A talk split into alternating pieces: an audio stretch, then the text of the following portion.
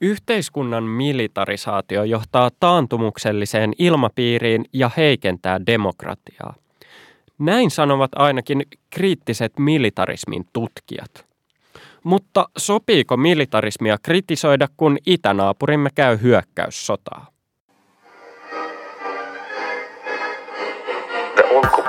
Minä olen ollut aina sitä mieltä, että ei penniäkään kellekään. The young people of the world. Wir haben so vieles geschafft.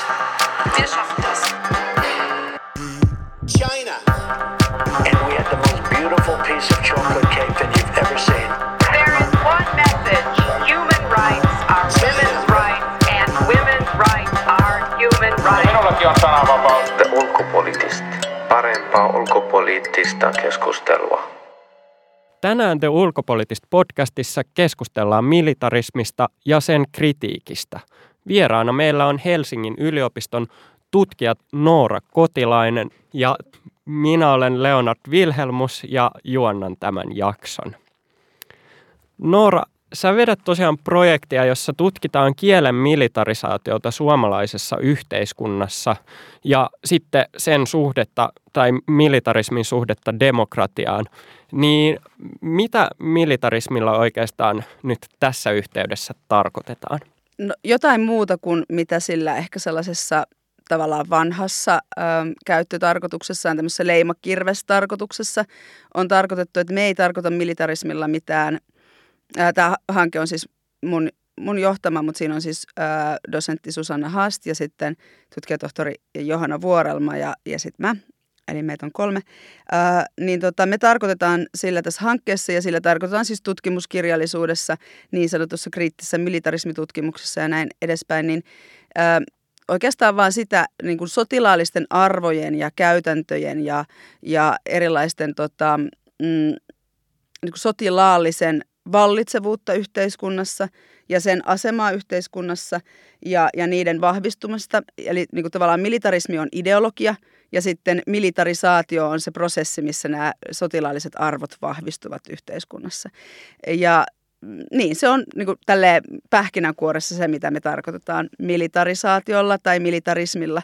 Ää, ei mitään tämmöistä sotahulluutta, ei mitään niin kuin, äm, jotain sellaista, mitä nähdään vaan toisessa ja, ja niin kuin vihollisyhteiskunnassa tai, tai jossain niin kuin sodan lietsojissa, vaan tämmöistä ilmiötä, joka oikeastaan on jokaisen myös demokraattisen yhteiskunnan osa, eli, eli sotilaallista valtaa. Mm. No miten te nyt sitten käytännössä tutkitte tätä, tätä kielen militarisaatiota? Käsittääkseni teillä on aika monenlaisia keinoja. Joo, no siis ylipäätään tämän hankkeen niin kuin yhtenä tarkoituksena, tämmöisenä laajempana tarkoituksena on, tuo, on, on se, että me halutaan tuoda – tämmöistä kriittistä militarismitutkimusta, mikä on aika niin kuin yleistä ja, ja sitä tehdään paljon esimerkiksi Briteissä ja, ja Jenkeissä. Ja muualla Euroopassa, Ruotsissa esimerkiksi.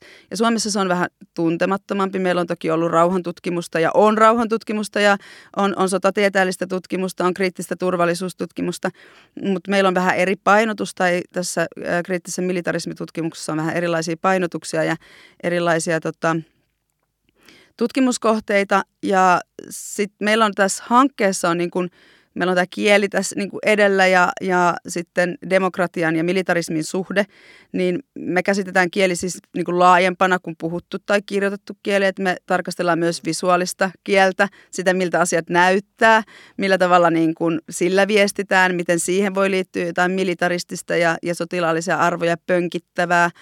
Ähm, ja, ja sitten myös niin kuin, puhuttua ja, ja auditiivista kieltä myös sillä tasolla ja tämmöistä performatiivista kieltä. Eli kieli ei ole meille vaan pelkästään sitä, mitä, mitä, mitä se tavallaan niin arki puheessa tarkoittaa, vaan myös visuaalisuus on kieli ja, ja se tapa, millä me puhutaan viestiä eri tavalla ja me käsitetään se myös kielenä. Mutta siis me ihan niin kuin konkreettisesti, että mitä me niin kuin tutkitaan, mikä on meidän aineistoa, niin mm, tilanne tietenkin elämä aloitin tässä kaksi kuukautta sitten itse tutkijana, tai siis tämän, tämän vuoden alusta. Tosi johtanut tätä hanketta ja tehnyt tietenkin tätä tutkimussuunnitelmaa ja, ja, ja niin kuin tässä jonkin verran siihen liittyviä hommia, mutta en ole nyt ihan hirveästi kerännyt vielä niin kuin tätä itse tutkimustyötä tehdä aktiivisesti. Mutta meillä on esimerkiksi tarkoitus tehdä mm, siitä, että millä tavalla niin kun tämä Venäjän hyökkäyssota Ukrainaan on vaikuttanut esimerkiksi kansanedustajien tuntemuksiin ja, ja käsityksiin turvallisuudesta ja, ja sodasta ja, ja tota, siitä, että miten, minkälaista heidän työnsä oli, oli tällä hetkellä, kun he kuulivat viime keväänä, eli nyt kohta vuosi sitten Venäjän hyökkäyksestä. Ja sitten me tarkastellaan esimerkiksi, meillä on tosi monenlaista aineistoa tarkoitus käyttää ja ollaan käytettykin esimerkiksi niin kuin puolustusvoimien näitä oppaita ja virallisia, virallisia asiakirjoja, miten he kutsuvat eri asioita ja minkälaisella kielellä ja minkälaisilla sanoilla kuvaillaan. Ja tota, sitten tarkastellaan siis, no meillä on, on niin kuin paljon suunnitelmia, mutta ihan sellaista kauhean konkreettista aineistoa, niin me ollaan kerätty niin kuin ehkä kolmenlaista vasta niin kuin erilaisista kielenkäytöstä. Mutta tässä on tosiaan vielä nyt yli kolme vuotta aikaa tehdä tätä tutkimusta. No siinä ehtii vielä. Toivottavasti joo. Tai Joo. kyllä ehtii. Uh, niistä kansanedustajista, toi on mun mielestä mielenkiintoinen. Millä tavalla, eh, ootte sitten jo ehtinyt analysoida Joo, me sitä siis- aineistoa, että millaisia militarismin ilmenemismuotoja siellä kansanedustajilta löytyy? Meitä itse asiassa kiinnosti tässä nyt sitten vähän enemmän niin kuin tunteet, minkälaisia Okei, tunteita se on joo. tuonut esiin ja millä sanoilla sitten nämä kansanedustajat, joita me haastateltiin viime keväänä itse asiassa niin kuin kuukau- pari viikkoa heti tämän hyökkäyssodan jälkeen aloitettiin nämä kansanedustajahaastattelut. Me ei olla niistä vielä kirjoitettu, me mennään nyt tässä parin viikon päästä kokoonnutaan ja sitten päräytetään siitä kokoon jotakin. En ehkä vielä paljasta, että, että mitä kaikkea, mutta sitä myös, että millä tavalla, niin kuin me tarkastellaan näistä, että mitä ne tuntemukset on, mutta myös sitä, että millä tavalla nämä kansanedustajat, joita me haastateltiin, niin kuvaili sitä, sitä tilannetta ja, ja omaa niin kuin käsitystään siitä tilanteesta ja, ja myös siitä, että millä tavalla niin kuin tämä sota kosketti.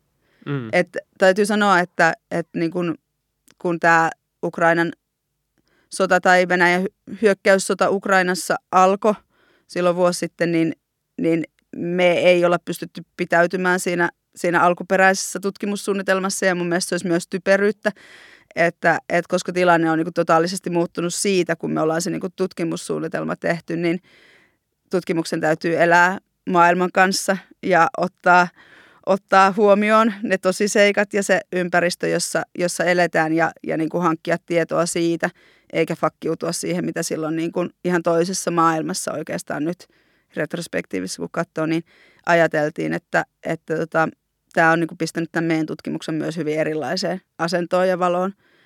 Ja, tota, ja on tässä saanut huomata militarisaatiota myös itsessään. Joo. Mi- millaisia militarisoitumisen merkkejä sä oot löytänyt itsestäsi? Me ollaan kirjoitettu esimerkiksi useamman tämmöisen kansainvälisen politiikan tutkija kollegan kanssa heti siitä hyökkäyssodan alusta asti toisillemme kirjeitä, käyty, käyty semmoista kirjeenvaihtoa, missä me ollaan käyty niin kuin läpi myös tällaisia niin kuin feministitutkijoille noloja, noloja ajatuksia, että meidän pitäisi olla niin kuin kovia sodan ja militarisaation kriitikoita, mutta, mutta ihan samalla tavalla me ollaan myös niin kuin tämän militarisaation tai mi- militarismin ideologian niin kuin läpäisemiä ja ollaan eletty yhteiskunnassa, jossa sota on normia ja väkivaltaa vastataan väkivallalle ja on asevoimat ja, ja äh, on yleinen asevelvollisuus, joka tosin koskettaa vain äh, yhtä sukupuolta.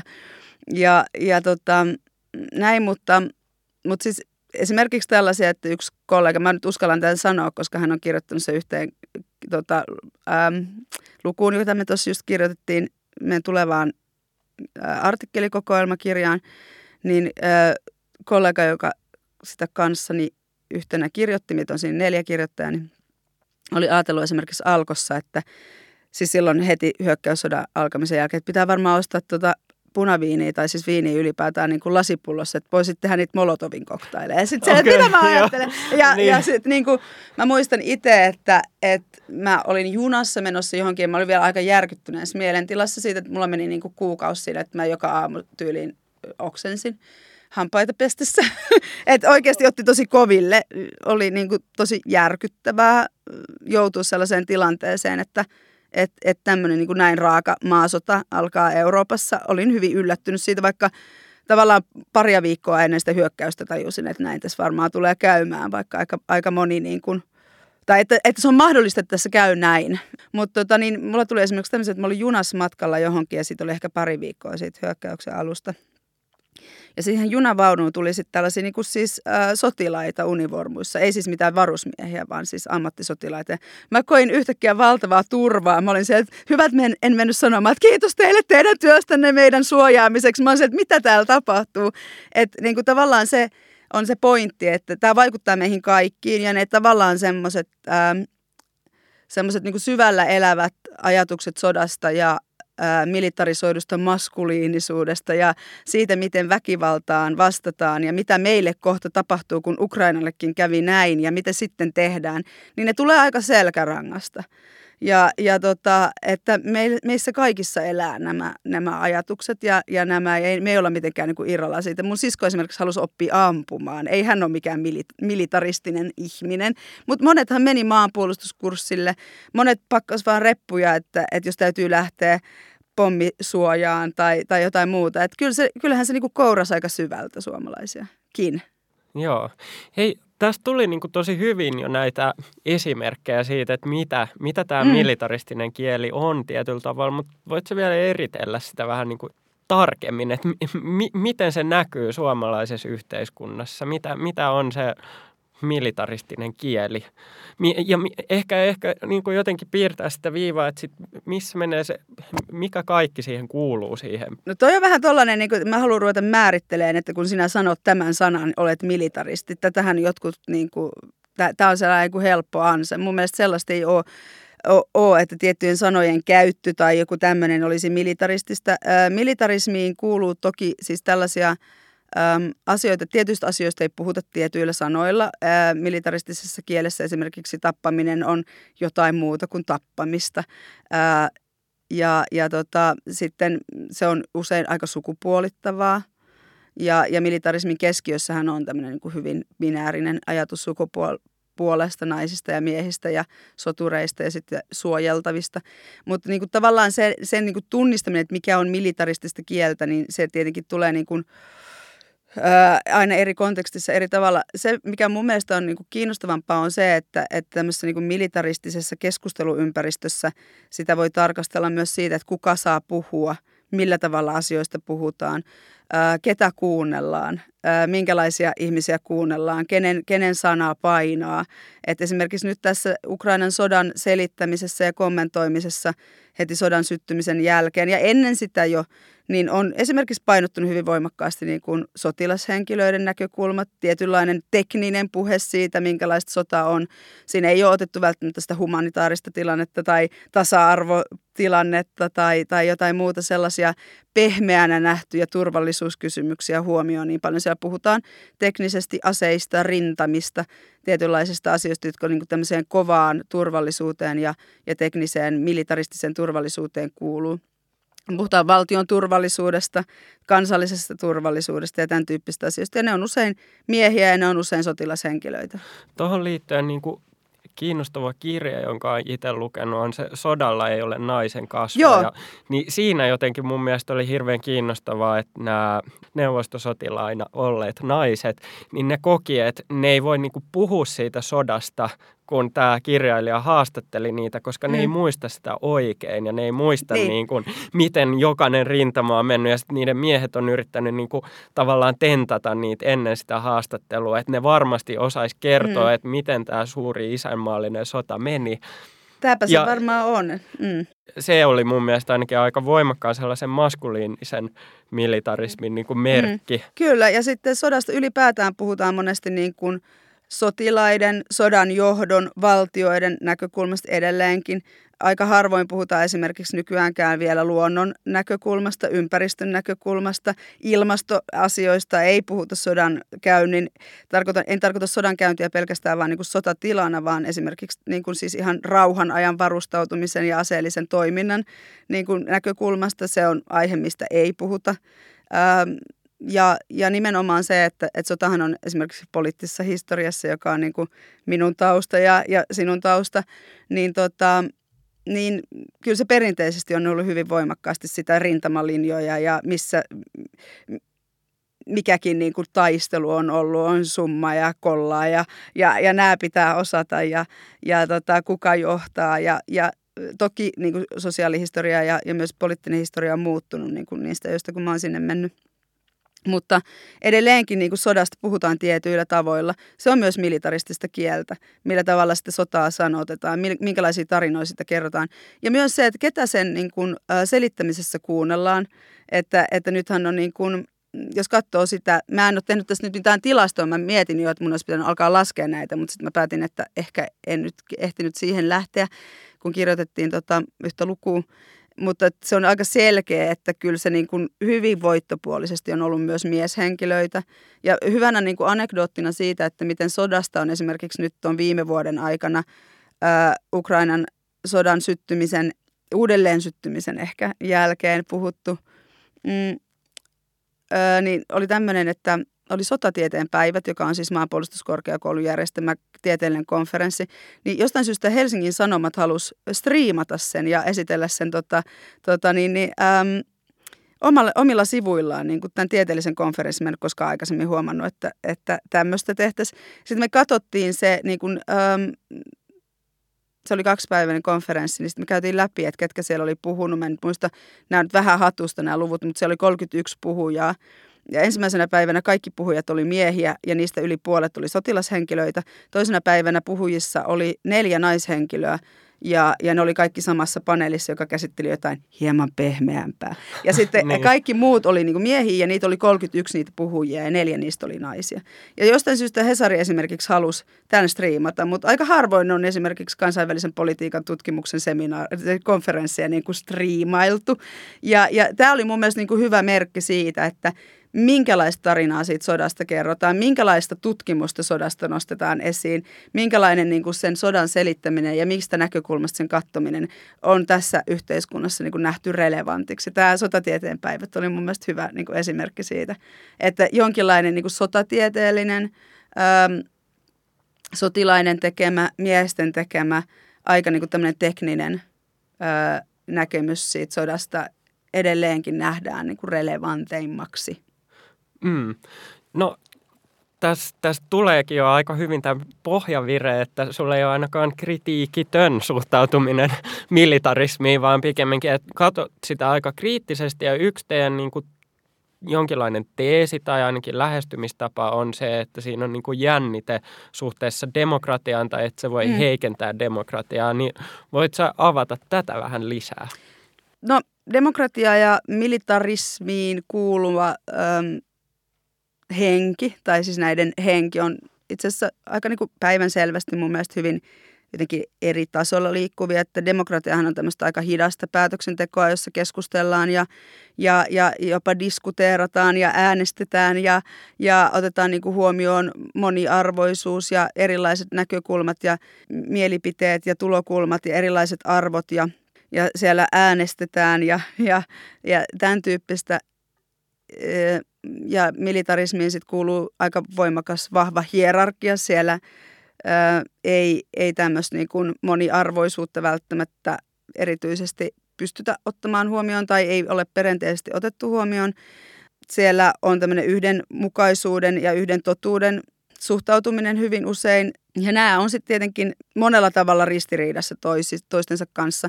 Ja sitten tämä tämmöinen niin militaristinen valta ja militarismin niin kuin asema demokratiassa tulee meilläkin niin kuin monessa kohtaa esiin niin, että se on jollain tavalla sellainen arvostelun yläpuolelle asettunut asia, että sotilaat päättävät sotilaiden omista asioista ja poliitikot ovat olleet monissa tämmöisissä aika kriittisissäkin asioissa niin kuin viime vuosi, vuosina ja vuosikymmeninäkin hiljaa.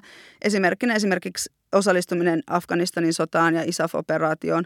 Siinä meidän kirjassa, jonka tuossa mainitsin, niin esimerkiksi Ilmari Käihkö kirjoittaa siitä, että miten poliitikot selkeästi jättivät tämän demokraattisessa prosessissa olleen erittäin paljon Suomelle maksaneen asian niin kuin sotilaiden päätettäväksi, koska kokivat, että kyllä sotilaat nämä omat asiansa jollain tavalla niin kuin paremmin osaavat ja eipäs mennä nyt puuttumaan siihen, että hirveän helposti, jos tätä sotilaallista valtaa yhteiskunnassa kritisoi, niin tulee tämmöinen leima kuin epäisänmaallinen ja jollain tavalla niin kuin venettä keikuttava.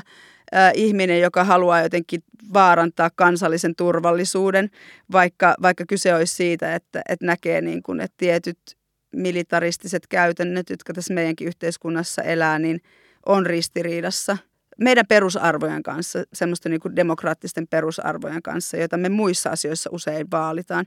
Ja tämä tulee esimerkiksi, niin kuin, tämä klassinen esimerkki on varmaan sitten asevelvollisuus, joka koskee vain miehiä.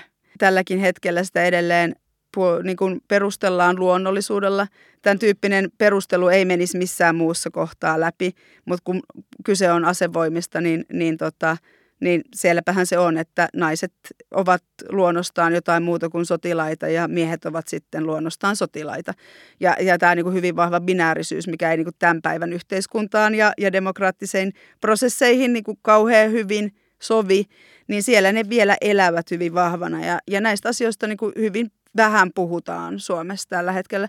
Ja myös monenlainen niin kuin sotilasinstituutioihin ja organisaatioihin ja tähän niin kuin militaristiseen eetokseen ja, ja, ja käytäntöihin liittyvä niin kuin salailu ja semmoinen tabuluonne ja semmoisen perinteeseen viittaaminen ja luonnollisuuteen viittaaminen ja, ja menneisyyden myyteillä niin kuin asioiden perustelu, niin, niin se on monessa kohtaa aika lailla ristiriidassa demokraattisen – tasa-arvoisen, moniarvoisen yhteiskunnan perusarvojen kanssa. Sanotaanko nyt tälleen?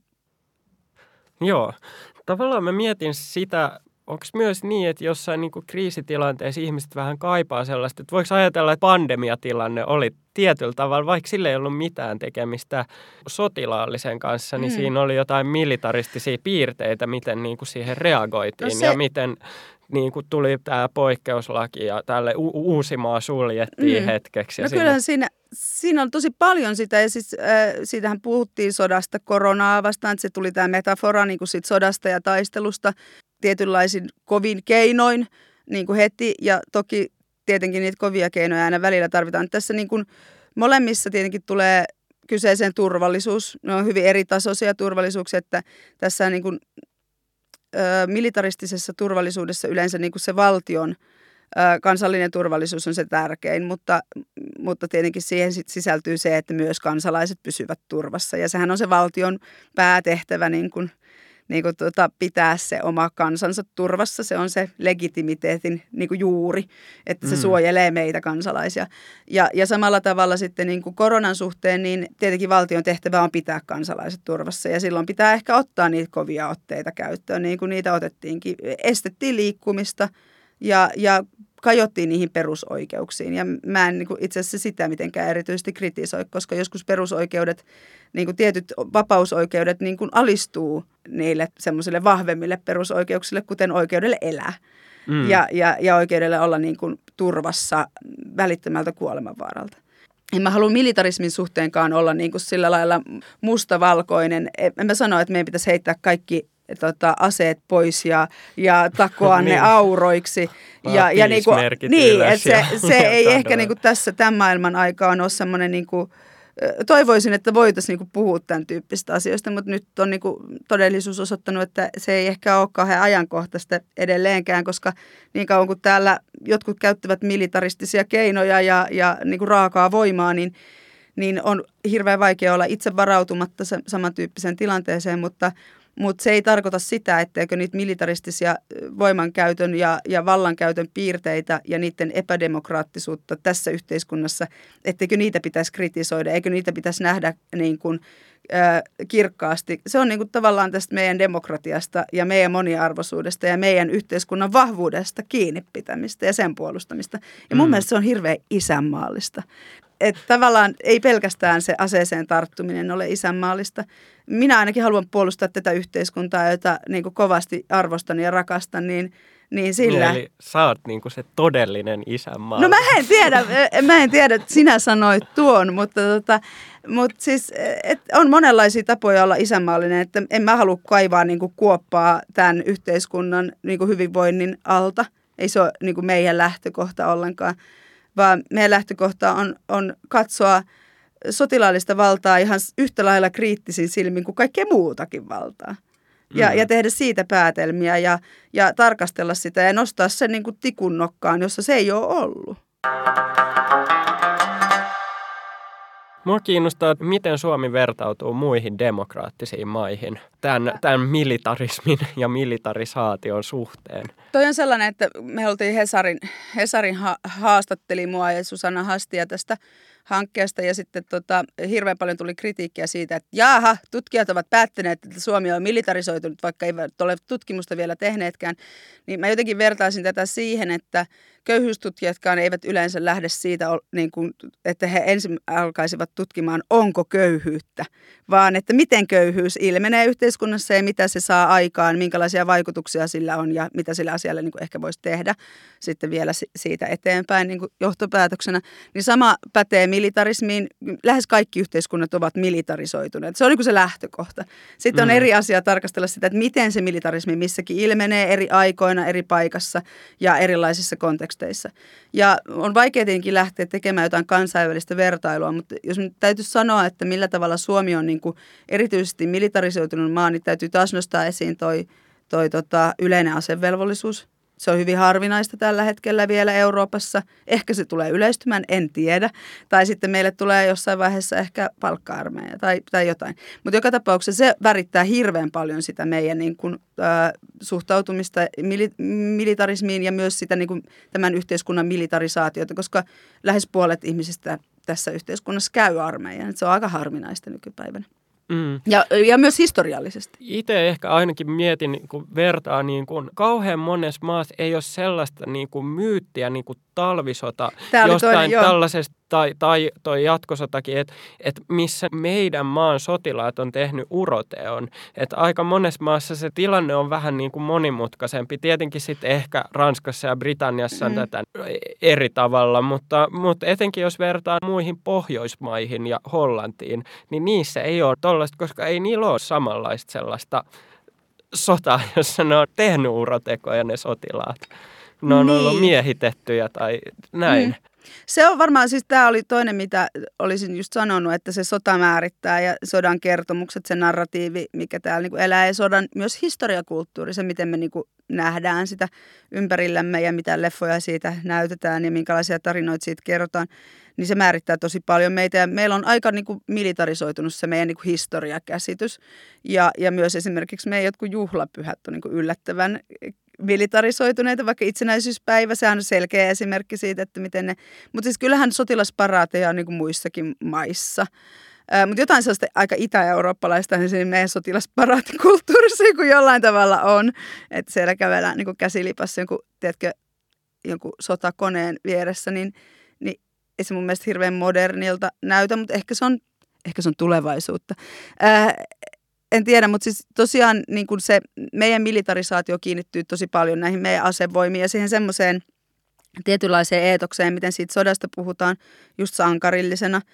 Mutta se on varmaan myös se, että, että oikeastikaan meitä ei miehitetty ja, ja sitten meillähän ei hirveästi tykätä puhua siitä, että oikeastihan me kuitenkin hävittiin sota. Tästä, tästä on niinku tullut parille tutkijakollegalle esimerkiksi hirveästi, hirveästi niinku tota, äh, huonoa palautetta, kun ne on mennyt julkisesti sanomaan, että Suomi hävisi sodan. Että ihmiset käy ihan niin kuin kimppu, että eikä hävinnyt, että miten, että että ei, ei, ei, tätä ei saa sanoa. Et meillä on tosi paljon meidän sotahistoriassa sellaisia niin kuin, mm, tapukohtia, joita ei saa sanoa, kuten että me oltiin natseja liittolaisia ja me hävittiin sota.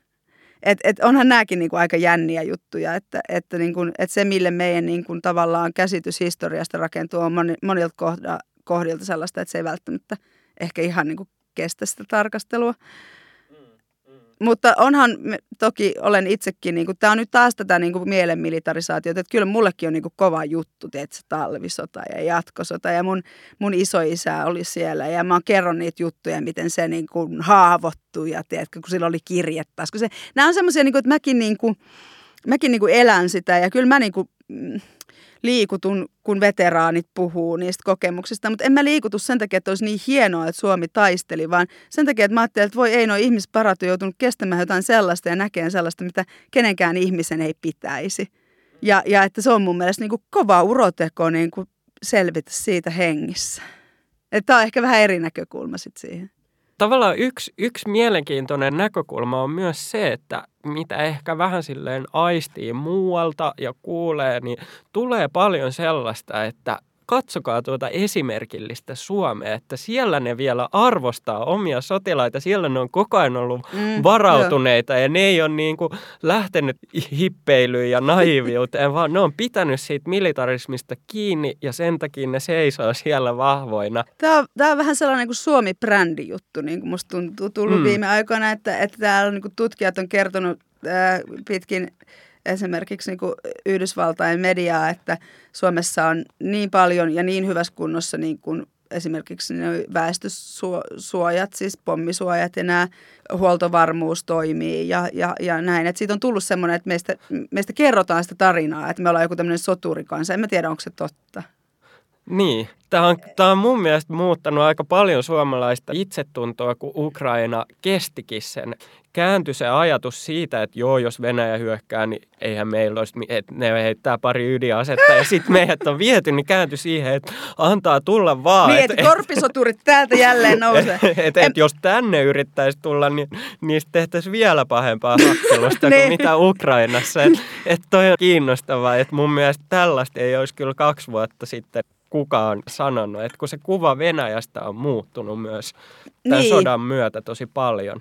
Joo, ja sitten se, että, että tosiaan tämmöistä niin kuin, tarinaa on kuullut. Mulla ei ole mitään käsitystä Suomen sotilasvoimien niin kuin, kyvykkyydestä äh, Venäjän so, sotilasvoimia vastaan tällä hetkellä. Siihen osaa varmaan noin sotilashenkilöt vastata paremmin, mutta että semmoista niin kuin, tarinaa aikaisemmin usein kuuli, että no jos se venäläinen sieltä nyt päättäisi tulla – niin, tota, niin siinä menee kahdeksan minuuttia, kun Suomi on niin kuin vallattu. Et nyt tosiaan niin kuin nähtiin, että ei se sota olekaan välttämättä sellaista kuin mitä niin kuin moni siitä ajatteli, että, että se onkin tuommoista vanha-aikaista niin kuin maasota jyystämistä tuolla niin kuin panssarivaunuilla. Ja, ja se yllätti varmasti, käsittääkseni se yllätti myös monet sotilaat, että, että se, se, se ei niin kuin, että toi on aika vanhan mallin niin kuin tuttuu mm. sotaa sieltä toisen maailmansodan ajalta. Niin kun, toki vehkeet on erilaiset, mutta, mutta ei nyt niin paljon. Ja, ja että tota, niin, ehkä se sitten niin kuin on antanut suomalaisille, mä en tiedä, Mä en tiedä, onko se antanut tuollaisen, niin että sopii tulla koittamaan niin kuin, meininkiä, mutta ehkä se on siis tosiaan niin kuin, jollain tavalla legitimoinut tätä niin kuin Suomen vahvaa aseistautumista, mutta mä en tiedä, että ollaanko me nyt sitten sitten niin, niin kuin NATO-maita vahvempia näissä asioissa, että NATO, NATOssa tällä hetkellä olevilla mailla on tietenkin niin kuin hyvin erilainen voima takanaan kuitenkin kuin meillä. Niin, että, niin. että sitten he, ehkä heillä ei ole tarvetta ollut niin kuin tämän tyyppiseen varustautumiseen ja, ja tämän tyyppiseen niin kuin varautumiseen ja, ja militarisaatioonkin kuin meillä, että, että tätä meidän niin kuin, tilannetta tällä hetkellä ja kulttuuria määrittää siis älyttömän paljon meidän maantieteellinen sijaintimme Venäjän vieressä ja, ja se historia, joka meille opettaa, että, että aika usein tämä sieltä suunnasta se niin kuin sotilaallinen uhka on tullut ja tietenkin sitä voisi olla, voisi pitää aika naivina sellaista ihmistä, joka sanoisi, että sellaista ei enää ikinä tule. Mm, Varsinkin mm. Niin kuin tässä tilanteessa, että pitähän se ottaa huomioon, että tämä on tämä vanha paasikiveläinen – ajatus siitä, että, että niin kuin, ää, älykkyyttä on se tosiasioiden tunnustaminen mm, ja, ja niin kuin mm. niistä päätelmien tekeminen ja sen mukaan eläminen, että, että tota, kyllähän toi Venäjän hyökkäyssota on, niin kuin, on osoittanut, että, että kaikenlaista ilkeyttä niin kuin sieltä voi olla tulossa. Mm, mm ei pidä myöskään niin sanoa, että on tullut vaan tämmöinen ylpeys, että onhan siitä tullut myös pelko ja sen takia oh. me ollaan liitytty varmaan tai ollaan liittymässä mm. NATOon. Se on ollut ainakin yksi, yksi tekijä siinä. Kyllä se pelko on ollut siinä mun mielestä tosi iso tekijä ja, ja, ja niin kuin, äm, pelon alla tehdyt päätökset eivät välttämättä ole rationaalisia, mutta ne voivat olla siis, että, että tavallaan kun aina niin kuin ajatellaan, että – että joku rationaalinen päätöksenteko on niin kuin jotain muuta kuin tunteella tehtyä, mutta eihän me niin kuin olla mitenkään mahdollista tehdä minkäänlaisia päätelmiä mistään maailmasta ilman tunteita. Että kyllä kai se pelkokin jostain, niin kuin, se on reakt- ihan aito reaktio johonkin niin kuin ihan tosiasiallisiin asioihinkin. Ja kyllä mä ainakin myönnän, että mua itseäni pelotti viime keväänä tosi paljon. Tällä hetkellä tämä nyt niin tämän sodan kehittyminen on ehkä niin näyttänyt sen, että Venäjä nyt ei ehkä ihan ensimmäisenä ole hyökkäämässä enää mihinkään niin naapurivaltionsa niin juuri tällä hetkellä, että onko sillä paukkujakaan siihen.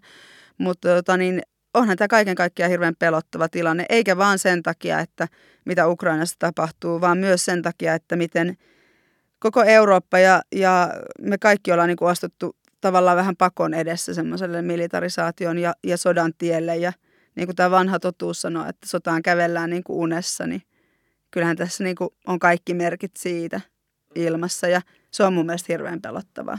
Mm, mm. Niin, tästä tuntuu, että tämä myös tavallaan tämä pelko välillä kääntyy ehkä tässä jonkinlaiseksi vihaksikin. Ja ehkä siihen liittyen niin kuin kiinnostava kysymys on se, että onko se myös tietyllä tavalla väistämätön osa sitä, että kun Venäjä hyökkää, niin tällaisia tunteita täytyy mm. tavallaan päästää pintaan. Vai niin tämmöinen niin viha, viholliskuva kehitys. Niin, niin. Siis sodalla on, on tapana jollakin tavalla mustavalkoistaa maailmaa ja, ja mun mielestä se on aina niin kuin jonkinlainen askel, niin kuin, niin kuin sä aloitit, niin tavallaan jonkin taantumukseen tai jonkin sellaiseen, että eihän sota, sota vie niin kuin teknologisesti ja monella tavalla – maailmaa usein eteenpäin. Silloin kauhean monet asiat tässä meidän yhteiskunnassa ja, ja meidän niin kuin arjessa on jotenkin sotaista taustaa ja sotaista juurta, että ne on sodan käynnistä tota, niin, niin, ja sodan ajalta periytyviä tapoja ja, ja käytäntöjä ja, ja teknologisia innovaatioita ja kaikkea muuta, mutta monella tavalla niin kuin arvojen ja, ja humaaniuden suhteen niin, ja demokratian suhteen niin sota on aina niin kuin monta askelta taaksepäin. Se vie sitä yhteiskuntaa mun mielestä aina semmoiseen niin kuin vähän synkempään suuntaan, koska itse pidän demokratiasta ja ihmisoikeuksista ja, ja vapauksista ja, ja, mm. ja, ja, ja tota, tasa-arvosta ja näin. Niin tota, sota on semmoinen niin mustavalkoisuuden Totta kai, koska siinä tapetaan. Siinä ollaan niin kuin äärimmäisten asioiden kanssa tekemisissä, niin silloin se myös johtaa mustavalkoisiin kuviin siitä toisesta ja, ja, ja siihen liittyy nämä viholliskuvat ja niiden nousu. Ja nehän me ollaan nähty jo, jo Suomessakin niin kuin heti sodan syttymisen jälkeen Suomessa tämmöinen niin kuin, tämmöinen niin kuin ryssävihainen mm, vanha kauna, joka on, mm. niin kuin, jota on tutkimuksessa nähty niin kuin jopa rasistiseksi vihaksi, niin nousi – ja alettiin niin kuin jo, joissain piireissä tai jo, joidenkin ihmisten mielessä kaikki venäläiset alkoivat näyttää syylliseltä sotaan. Ja, ja esimerkiksi tämä tulee niin kuin hyvin esiin näissä, näissä tota, ää, Ukrainaan näissä Sign My Rocket niin kuin, jutuissa, missä Ukrainaan lähetettiin näitä niin. terveisiä, että, että, että siinä niin kuin, tavallaan se venäläisen tappaminen ei enää ole niin kuin, ihmisen tappamista, vaan se on vihollisen tappamista. Ja toki siinä sodassa niin kuin, jollakin tavalla täytyy, tai on niin kuin, ymmärrettävä, että tämmöisiä asetelmia tulee, mutta en mä usko, että niin kuin, joka ikinen rintamamies esimerkiksi talvisodassa ajatteli, että, että minä vihaan tuota toista ihmistä, joka tänne rintamalle on pakotettu, vaan kyllä mä luulen, että aika moni myös niistä sotilaista, jotka sinne pakon edessä oli Suomesta lähtenyt, niin ymmärsi, että samalla tavalla pakon edessä tuo toinenkin tuolla on samanlainen mm. niin kuin militarismin pikku niin kuin pelinappula, se toinenkin ihminen siellä on ja se on siellä pakon edessä kuolemassa valtion turvallisuuden ja jonkinlaista niin kuin ideologian puolustamisen puolesta. E, et ei se välttämättä, vaikka halla sanoisi mitään, niin vaadi sitä, että sun tarvii vihata. Mm, Ihmiset mm. pakotetaan sotaan, koska niiden täytyy niin kuin turvata omaa, omaa yhteiskuntaansa tai he kokevat, että heidän täytyy, tai sitten se valtio pakottaa ne tekemään sen. Ei, se, ei siinä ole niin kuin mistään vapaaehtoisuudesta kyse, eikä siinä ole vihasta kyse. Se, se on ideologia, joka niin kuin murskaa meitä ihmisiä palasiksi. Niin, niin. Tämä myös ehkä, ehkä puhuttelee jotain semmoista koston himoa ja mm. siitä seuraavaa mielihyvää tietynlaisella tavalla. Se ei kerro ihmisestä mitään kaunista. tapaan Niin, no joo, joo ehkä, mutta siis Tarantino tekee leffoi. Niin, Tämä ei ole niin, leffa. Niin. Et ne, on ihan, ne on ihan oikeat ihmisiä, ne myös ne niin kuin venäläiset pojat, jotka sinne on pakotettu. Jep, jep. Et, et se pitäisi mun mielestä aina muistaa, että ne on ihan yhtä paljon ihmisiä kuin mekin. Että tämmöinen mm. hippi mä oon, että jotenkin niin kuin mä en pysty olla ajattelematta sitä, että ne on jonkun lapsia. Ehkä sitten kun mennään laajemmin tähän tilanteeseen, kuitenkin korostuu se tosiasia, että Venäjä on se, joka hyökkää. Ja nekin sotilaat, jotka on siellä, niin mm. vaikka ne on niin kuin uhreja, niin ne on myös tekijöitä. Ja, mm. Niin Tämä tietenkin hankaloittaa myös sitä militarismin kritisointia, kun, kun Ukrainan tukeminen niin kuin on se, mitä tässä pitäisi tehdä mm. ja Ukraina tarvitsee aseita.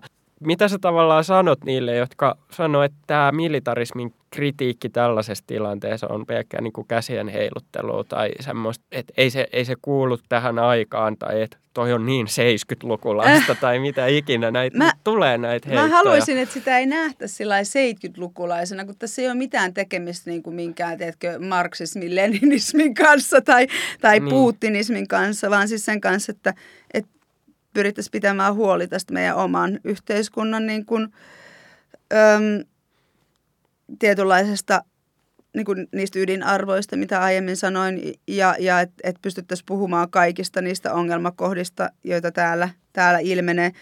Ö, Ukrainaa pitää munkin mielestä auttaa, ja, ja sen kritisoiminen on tietenkin niin kuin aivan eri semmoista niin kuin lähtisi tekemään. Ja niin kuin semmoisen asettaminen niin kuin vastakkain, että militarismi ja pasifismi, mm, ne ei ole mun mielestä niin kuin sama asia. Että jos niin kuin tarkastellaan niin kuin Ukrainan sot, tai siis tarkastellaan niin kuin militarismin tutkimusta, kriittistä tutkimusta Suomessa, niin, niin tota, ää, se niin kuin demokraattisten prosessien tarkastelu ja, ja tämä, niin se, se on aika kaukana sit pasifismista. Tavallaan mm. sitten kuitenkin, että pasifismi niin kuin mun mielestä on sellainen hyvin syvälle menevä niin kuin henkilökohtainenkin ideologia väkivallattomuudesta. Ja sitten taas tämän niin kuin militarististen käytäntöjen ja, ja niiden niin kuin, ö, ilmenemisen yhteiskunnassa, niin niiden kri, kritisoiminen niin kuin aika eri tason juttu. Että hirveän usein musta tuntuu, että esimerkiksi sotatieteilijät niin kuin ei ymmärrä sitä, että ei me puhuta niin kuin pasifismista. Mm, ei, mm. ei me olla purkamassa puolustusvoimia tai jotain muuta, vaan niin kuin tarkastelemassa niiden toimintaa kriittisestä näkökulmasta. Siinä on aika suuri ero.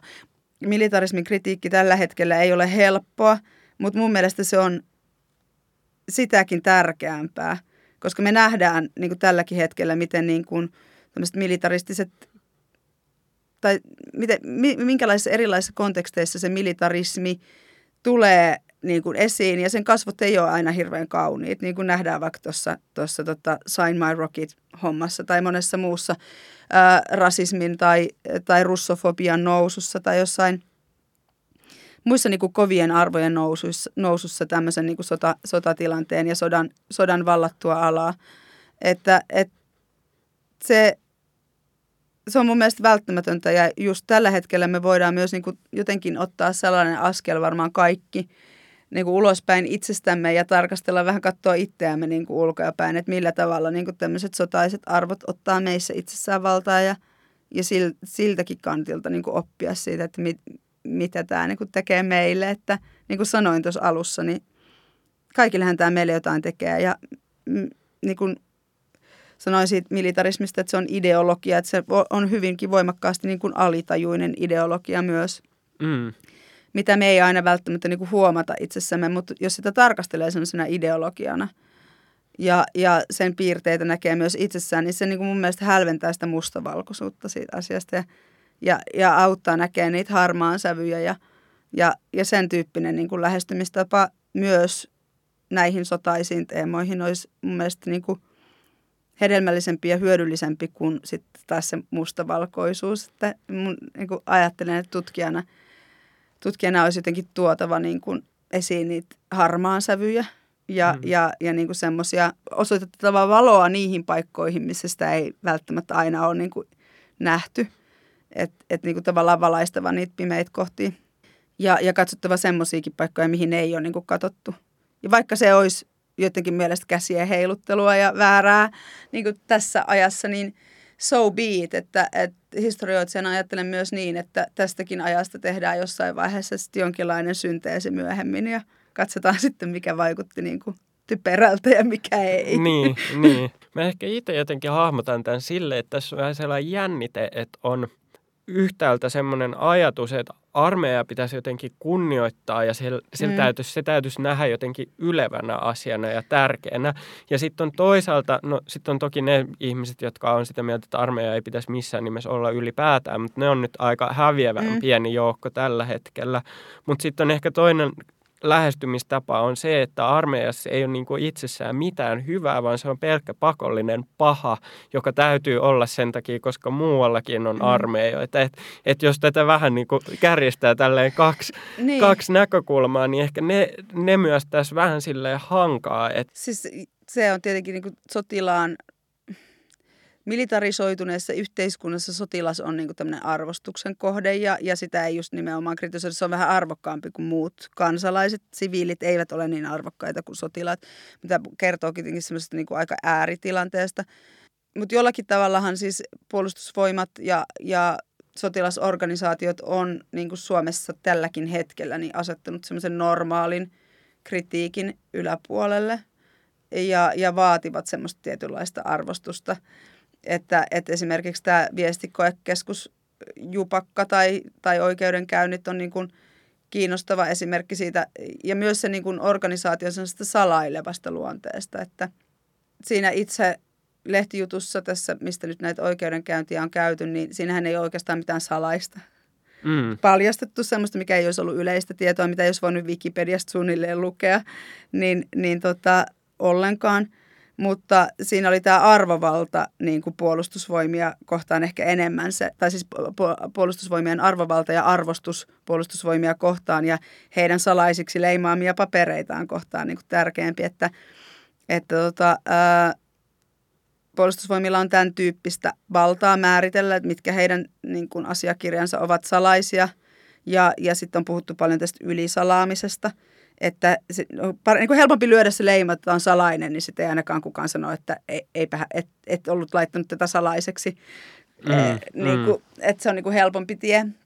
Ja se, että siellä on paljon niin kuin, paljon sellaista materiaalia, missä ei nyt oikeasti mitään kovin salaista ole. Ja musta tuntuu, että, että jollain tavalla niin kuin armeijaan liittyy myös sellainen, että se salainen tieto, tai ei se ole pelkästään armeijan juttu, mutta jos joku on salaista, niin sehän on vähän niin kuin jännää. Että se niinku tuo, että et, mä kerron sulle nyt salaisuuden, niin mä otan sut vähän sellaiseen niinku taikapiiriin, että sä saat Niin. niin. kuulla jotain sellaista, mitä kaikki idiootit ei niinku saa kuulla. Ja, ja ihan tavalliset kansanmiehet ei niinku saa kuulla, että mä kerron sulle tämän jutun vähän tässä salaisesti. Ni, niin, niin tähän niinku tavallaan puolustusvoimien salaiseksi leimaamiseen liittyy myös sellaista, että, että se on niin kuin, että se on nyt vähän niin kuin arvokkaampaa tietoa sitten kuin joku muu ja sitten sitä jaetaan vaan tietyille ja se on niin kuin näin. Ja, ja ymmärrän, että tietenkin osa niin kuin puolustusvoimien ja valtion diplomaattisista esimerkiksi tai niin kuin asiakirjoista täytyy olla salaisia ihan niin kuin valtion turvallisuuden vuoksi. Mutta tässä niin kuin tavallaan tuli mun mielestä tässä viestikoekeskushommassa semmoinen, että sillä haluttiin myös näyttää, että tätä meidän salaista leimaa nyt on kunnioitettava – että vaikka siinä oikeasti mitään, niin kuin kovin va- mitään turvallisuutta vaarantavaa ollut, niin, niin haluttiin kertoa journalisteille, että teette tämmöistä niin kuin paina tällä, tämä kulma edellä ja, ja tota, niin, vähän niin kuin varoittavana esimerkkinä sitten niin kuin, tavallaan lynkata ne viestintuojat. Mm. Et, et se on mun mielestä niin kuin sellainen aika karuki esimerkki tämmöisestä sotilaallisesta vallasta ja, ja siitä arvostuksen niin kuin vaatimuksesta, joka tulee tämmöisessä, niin kuin, tämmöisessä tässä, niin tässä kontekstissa esiin.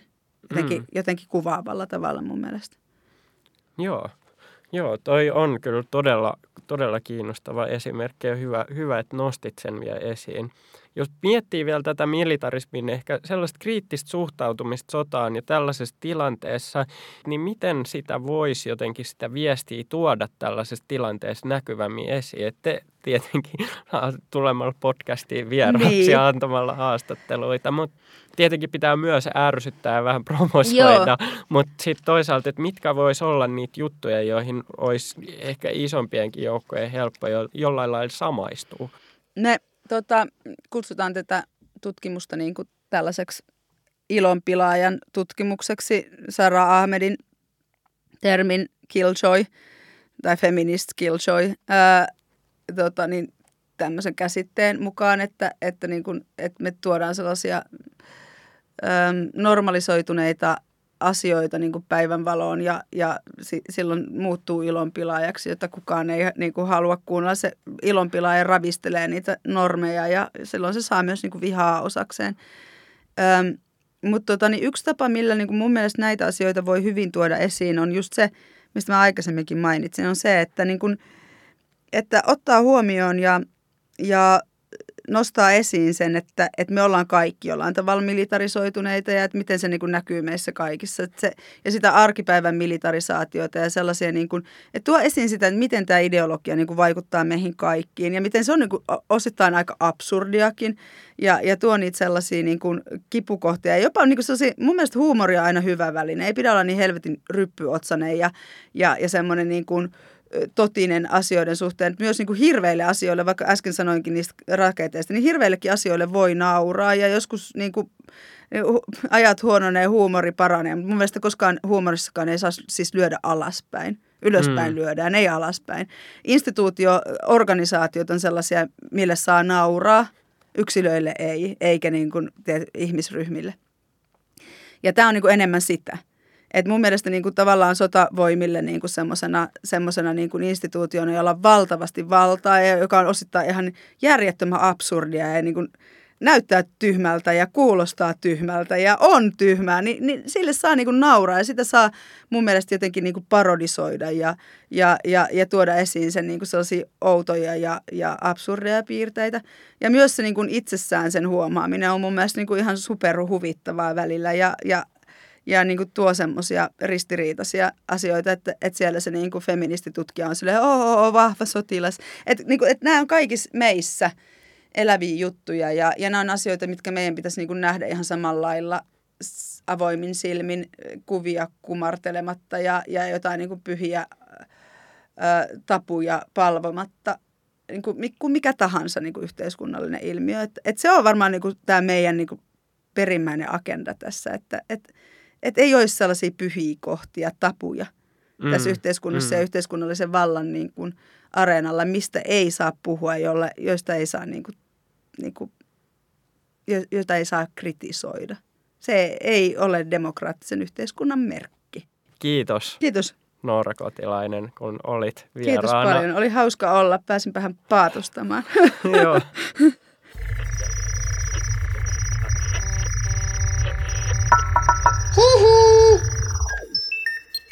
Jakso.fi